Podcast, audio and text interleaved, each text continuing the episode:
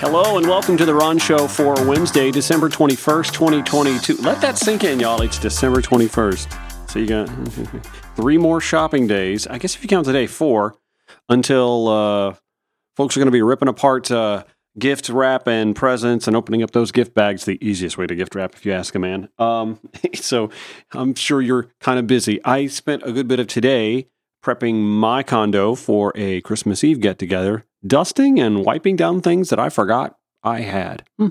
Anyway, this is the Ron Show on the America One Radio app and at AmericaOneRadio.com. I am your host, Ron Roberts. And while a lot of us are planning for gift giving and uh, hosting functions, we have elected officials at the state, county, and municipal levels all wringing their hands right now over the forecast over the next few days. If you haven't noticed, now would be a good time to, especially if you have plants, uh, pets that you tend to keep outdoors.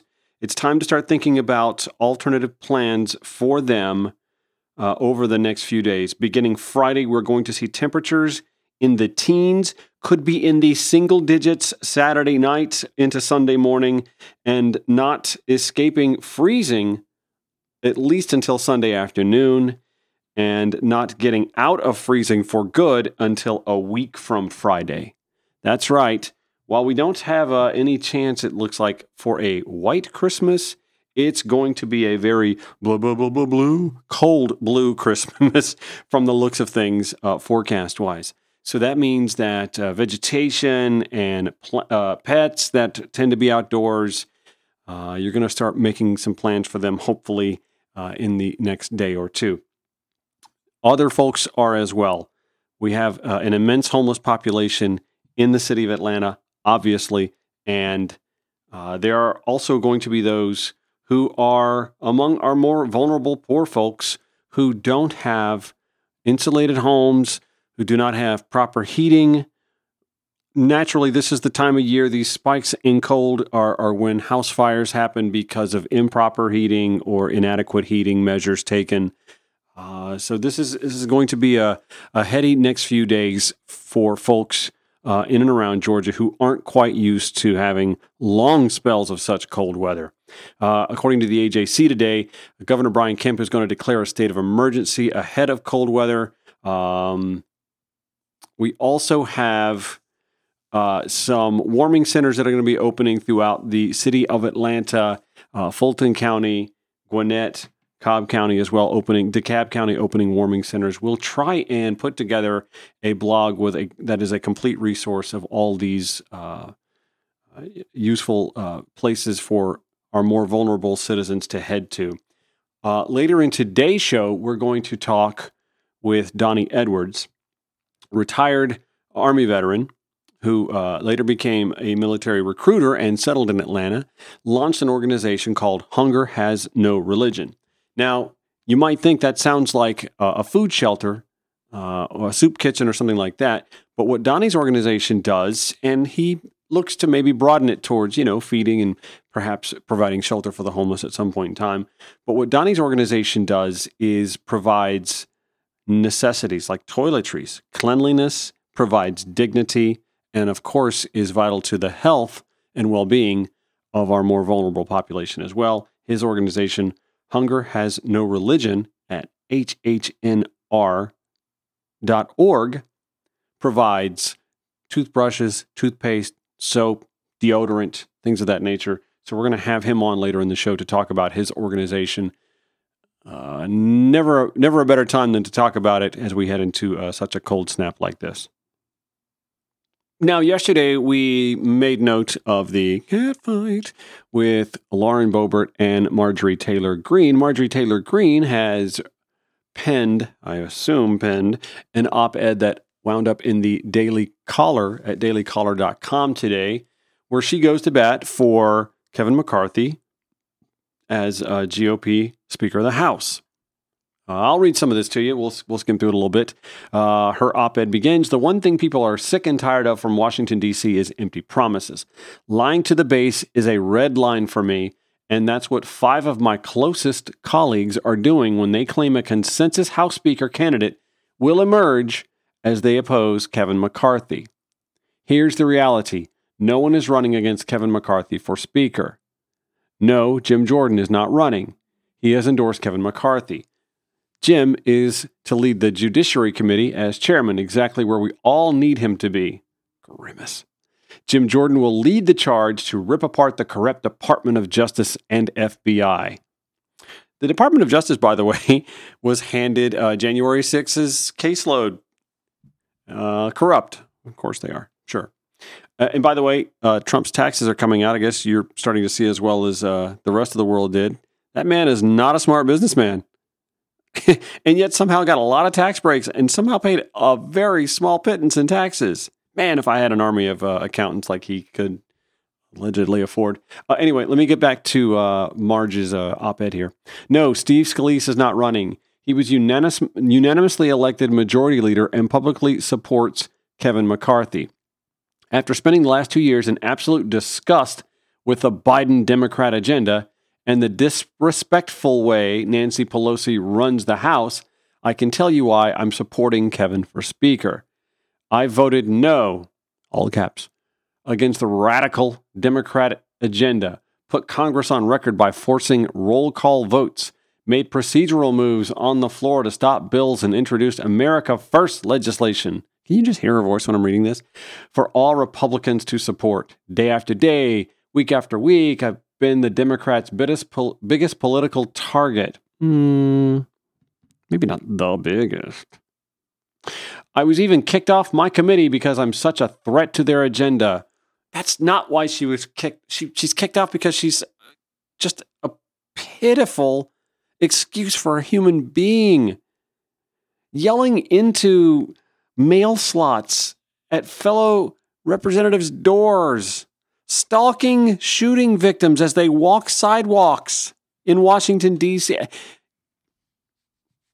Keep reading, Ron.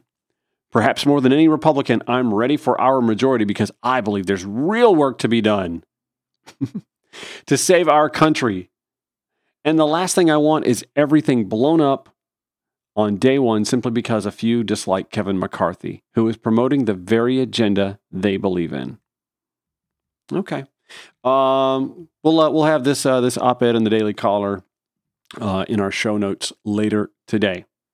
Uh, closer to home, there are a little bit a little bit of jockeying for uh, positions in party leadership. To the surprise of no one, uh, Nikema Williams, my congressperson, Nikema Williams uh, is running essentially unopposed for uh, state party chair. Uh, the vice chair seat is is one that is uh, come open as uh, DeKalb Commissioner Ted Terry has announced that he's not going to run for the seat again, saying last week he wouldn't seek any party office to, quote, give other leaders from the grassroots a chance to serve. Uh, if, you've, if you've never met Ted, Ted's a, a very grassroots kind of guy. I know a lot of folks know him from, uh, you, you know, being on Queer Eye, the, uh, the reboot on Netflix, but no, Ted, Ted's a very grassroots kind of guy. Uh, former mayor, uh, now DeKalb commissioner, Bernie guy too. I kind of like that. Anyway, uh, Terry has endorsed uh, Reverend James Major Woodall, but also a public relations executive by the name of Dante Carter, who used to be a TV reporter himself, uh, and also ran for Sandy Springs mayor in 2021. Announced that he would be seeking that spot as well. Oh, also, uh, State Senator Sheikh Rahman, a longtime party official who was the first Muslim elected to the Georgia legislature, filed paperwork Tuesday to run for the job as well. Now, on the right, there's a lot of tongue wagging going on. David Shafer, his tenure as GOP chair has been a little rocky, but it could be argued that his tenure has mostly been affected by the Trump factor. Now, understand, David Shafer comes from the Trump tribe, so a lot of that is his fault. In fact, Jay Morgan, former executive director for the state GOP, said that uh, David was, quote, a part of the Trump tribe whose blind loyalty to the former president contributed to singing defeats the last two campaigns. So look to see some jostling perhaps at the top of the state GOP. Uh, one potential contender, according to the AJC, Rebecca Yardley, a well respected chair of the 9th GOP district in Northeast Georgia. Another candidate, DeKalb GOP chair, Marci McCarthy. Um, well, she tells the AJC that she's going to run for first vice chair instead. DeKalb GOP. DeKalb GOP. Can't be a whole lot of wins coming out of DeKalb County for the GOP, but all right, Marci, we see you, girl. All right, so when we come back, I am shocked. Note the sarcasm. We seem to have another Republican illegally voting. illegally voting, and it's here in Georgia. Maybe we should start paying the Republicans a little more attention when they talk about growing voter fraud. because if anyone would know, it would be the criminals getting away with voter fraud. Am I right? Anyhow, we have that next. Later in the show, again, uh, I want to thank Donny Edwards for joining us from Hunger Has No Religion, hhnr.org. They could use your funds. Feel free to visit their website at hhnr.org and donate ahead of that. We'll have him on later in the show. The Ron Show on the America One Radio app, AmericaOneRadio.com. Incidentally, for those who don't know, my full time job is that I am a realtor, a real estate agent with eXp Realty. And you can dive right into the latest listings, get your home value checked out, check out open houses by visiting me at rononthereal, R-E-A-L dot com. Even share some uh, blog posts that has me focusing in on the real estate industry and trends. Obviously, interest rates are climbing right now, which has a lot of folks thinking, oh, that means the market's going to go south. Mm, Atlanta's Atlanta's a different animal. Money Magazine actually says that Atlanta is the number one place to live, the best place to live in the United States. And by 2040, there will be two and a half million more of us living in metro Atlanta. There's like six million now. That's a big chunk of people coming in the next 18 years. And I know what you're thinking. Oh, 18 years, that's that's a long way from now. Do you know it was 18 years ago we were all jamming in the club to a new song called Yeah by Usher, Lil Jon, and Ludacris? Yeah. Not all that long ago, right? Life moves pretty fast. Ferris Bueller, thank you. Currently, we are seeing mortgage interest rates at or above 7%. That's a far cry from the below 3% figures we were enjoying the last two years, but they're not all that different than what they were in 2004, 18 years ago. And by 2040, if you pull the trigger on a home purchase or a rental income investment property today, you'd be either done with it if you chose a 15 year mortgage or more than halfway through a 30 year note with equity growing by the year in a local housing market needing space for two and a half million more people by 2040. What I'm saying is, what you buy now is likely going to be wildly more valuable in 2040 or even 2030. It really is good to be number one, especially if you own your own home or a rental income property or both in metro Atlanta. Hit me up, ron at rononthereal.com, 843 283 0078. Georgia MLS 396 720.